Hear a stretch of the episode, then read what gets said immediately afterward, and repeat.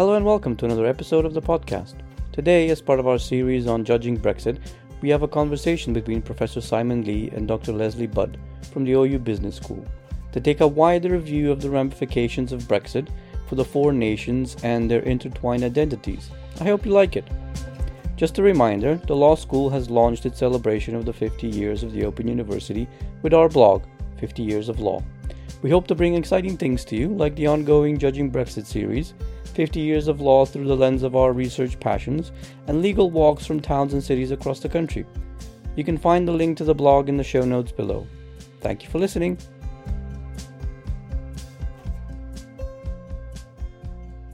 So, Leslie, in citizenship and, and governance, we've got different disciplines.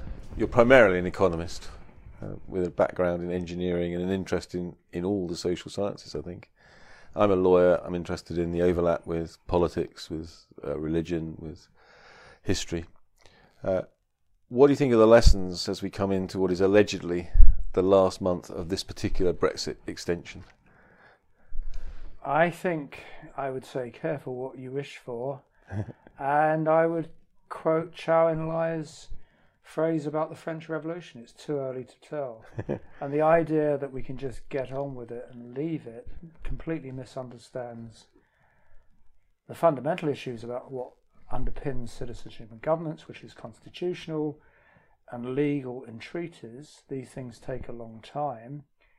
And changing your position in a complex history of someone like Europe, and I'm an economist who reads a lot of history, is challenging for anyone. Mm. So, from the point of view of the Open University and our shared interest in the different parts of, of these islands, the Republic of Ireland, Northern Ireland, Scotland, England, and Wales, it's been an interesting time, hasn't it, as to whether everybody fully understood what the backstop was, why that was significant, how it was going to affect not just the border, but identities, a sense of belonging, and the future of the union. And that's probably true. I know you're an expert also on uh, the different nations on Scotland. Uh, so, would you say that that's been an, an, outcome of, of the saga? Has been a greater awareness that these islands are made up of different nations with different political, legal cultures? I think as for the Celtic nations. Sadly, for the English nation, I think there's been a greater introspection. Mm. Certainly outside London, but London has the benefit but suffers also from being a capital city. And as Daniel Defoe said, it was the emporium of the whole earth historically. And I think that's to do with the greater inequality between the regions and localities and a loss of sense of identity that's almost become visceral and reactionary, going back to a past that never existed. Mm. I think it's, and sadly, we go back to Tom Nairn's great book, The Breakup of Britain, 1978, where he did warn about devolution. That if we have no deal or hard Brexit or whatever you call it, I think you're going to go and see another referendum in Scotland, which independence would probably be won. And such a challenge to the Good Friday in um, the whole of Ireland that the only outcome of the DUP's strategy of coalescing with his government is a united Ireland. And that that would actually be damaging to all mm. of hmm. us. And you've written about leadership of place uh, and, and people and communities in the sense of cities and regions, even within England. But if you look at the UK overall, I think the complexities of, of Brexit have made it rather difficult for the media, at least, to explain who is leading different communities. To take an example, the DUP in Northern Ireland. It's not clear in many media reports that people remember whether or not the DUP ever agreed to the Good Friday Agreement whether they individually voted to leave or remain, and whether the people of Northern Ireland voted leave or remain. Instead, we get a shorthand, uh, as if Arlene Foster was speaking for everybody in Northern Ireland. Now, having having taught her when I was lecturing at uh, Queen's University Belfast, I'm not saying that uh, she's doing anything wrong, but nobody from Northern Ireland would think that any one person speaks for all the people there. No, and when I was Special Economic Advisor to one of the committees in Northern Ireland Assembly, the DUP are, as I said, are a complex and interesting bunch uh, who want to look after their constituency, but it's a complex constituency like the rest. I think what's interesting is how the suspension of the assembly has meant that the alliance and certain parts of the SDLP and mm. maybe the Ulster Unionists have coalesced around a more, if you like, um, all Ireland, or Northern Ireland position. But I think it's also unfortunate that the historical memory of the whole of hmm. Ireland mm. is lost, particularly in Westminster. And I think a lot of for the con- Conservative Unionist Party, I think they're less interested in the Union, and the Brexit Party is certainly not interested in the Union. Yeah, I think one one thing that the rest of the United Kingdom could take from this saga is beginning to understand, to use your word, how visceral uh, identities were in Northern Ireland during the Troubles, because. Uh, I've talked about the idea of a resentful belonging or a precarious belonging, that a minority often feels a sense of resentment, even if they accept some of the benefits of living or in and belonging to a state. And sometimes the majority is worried that it's going to lose its majority. Now, that was perhaps difficult to understand from the perspective of, say, the southeast of England, where, where I'm from, uh, when it was just Northern Ireland and the Troubles. But now almost everybody can understand that if you voted leave, you might now be upset uh, that it hasn't happened. But if you voted remain, you're you're upset that other people voted leave, and so on. And I I guess that those tensions are going to persist, whatever actually happens with Brexit on the 31st of October or at any other point. Yes, and will take some time to go over. I think because, and it's not a, it's a problem of I think many Western societies. We look in America, but elsewhere in Europe where the rise of populism is, I think, where the political elites have forgotten the meaning of citizenship and governance, yeah. accountability, transparency. But the idea of social solidarity and identity is always multiple. I mean, a Scottish mm. friend of mine calls me a cockney sweaty sock because I'm from London, but also I'm half Scottish. So I have, like many people, yes. But I think the danger of of the way in which Brexit's been handled, both uh, in terms of its its impact on what we call educational citizenship, mm. has actually made I said made people more introspective and look for singular identities, which mm. actually often don't exist. Yeah, and you can't blame people. And frankly, I, I mean, I would never call anyone who, who voted leave in the referendum the stupids. I would call a lot of the journalists who are not really journalists the stupids because the way in which they communicate ignorance, not only about Brexit, but how the modern world works mm. and what impact that does have on citizens and their governments.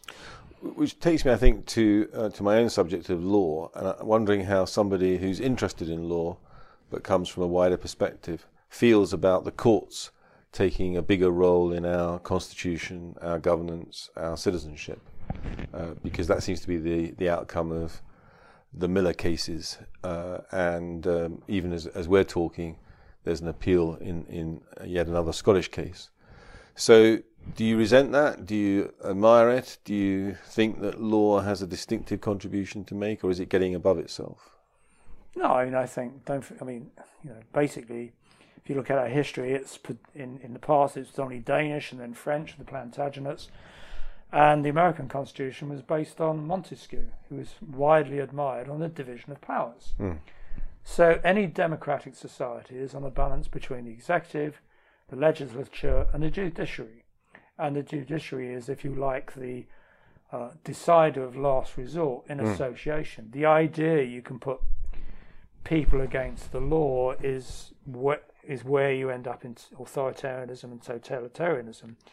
And we've been very fortunate in this country for a long time, if you like, to live in a kind of political plateau. I know we've, you know, in the 20th century had two world wars, but the prosperity, the stability we've had for 70 years, and the danger is that is actually put at risk. I've been looking at um, my old constitutional law textbooks, essays in constitutional law from when I was a student in the 1970s. This is a book from before I was born, in the, in the 1950s, The Queen's Government. Uh, and in, in none of these books can I find some of the principles which the Supreme Court says are there in, in its uh, recent judgment. So things are definitely changing. And a thing which interested me in the judgment of the Supreme Court was this phrase technically, the result of the referendum was not legally binding, but the government had pledged to honour the result and has since been treated as politically and democratically binding. Successive governments and Parliament have acted on that basis. Well, I'm not sure. It seems to me that the Liberal Democrats, for instance, don't accept um, the result of the referendum or the fact that the referendum's significant. But do you feel that referendums have become part of the constitution that is a solution or a cause of further problems? I think they're dangerous. Referendum, um, popular, you know, and this is the issue about people versus Parliament. Parliament are represent the people; they're representatives. They're not agents. and I think, and if referendums were to do with a change in the constitutional position, so for example, if the Lisbon Treaty or the Maastricht Treaty had got a referenda because you wanted to sound out what the public response was and use a referendum to educate them as they did in France and they did in Ireland, that's another thing. But using, and if referenda, become, if we move towards a more written constitution where we don't have to work so much on, on interpretation, that could be part of the decision making. But then I think you might have to go back to the Australian system, is where as part of your citizenship, it's compulsory for you to vote. Mm. Because don't forget, there's only 37% of the electorate, so you can't guess which way those people have got, and with fuller information.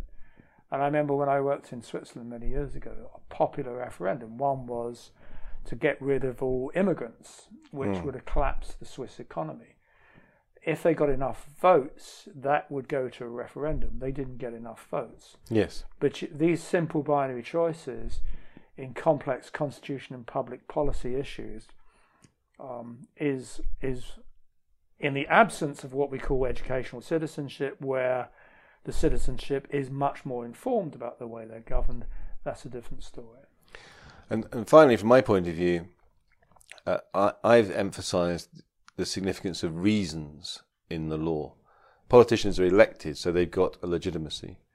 But the courts depend on giving reasons in public, having heard arguments from, from both sides or all sides. An interesting development is this unanimous judgment of 11 judges is very powerful because it's unanimous. Yes. But then people begin to think, well, did they really agree? What are their real reasons? And have they gone to a level of abstraction in order to conceal their disagreements. So I guess my final question is do you think that it will be the courts or Parliament or the executive who will ultimately resolve this Brexit issue if it ever is resolved? That's the $64 billion question. I I think you have to see the judges, the Supreme Court, it's like in, in federal systems, you always have a constitutional court. It's where you test reason mm. and you test whether our elected representatives are genuinely trustees, because trusteeship is a, a, crucial part of citizenship. Yeah. And we have general elections. I don't like the fixed term parliament mm. because about legitimacy and accountability. But general elections also test that. But you need you do need some like a central bank is the lender of last resort, mm. you need some reasoners of last resort in these kind of challenges. Because again they could be challenged again and again a democratic society they are open to challenge. Yes yes. And i think that's the important point. Thank you.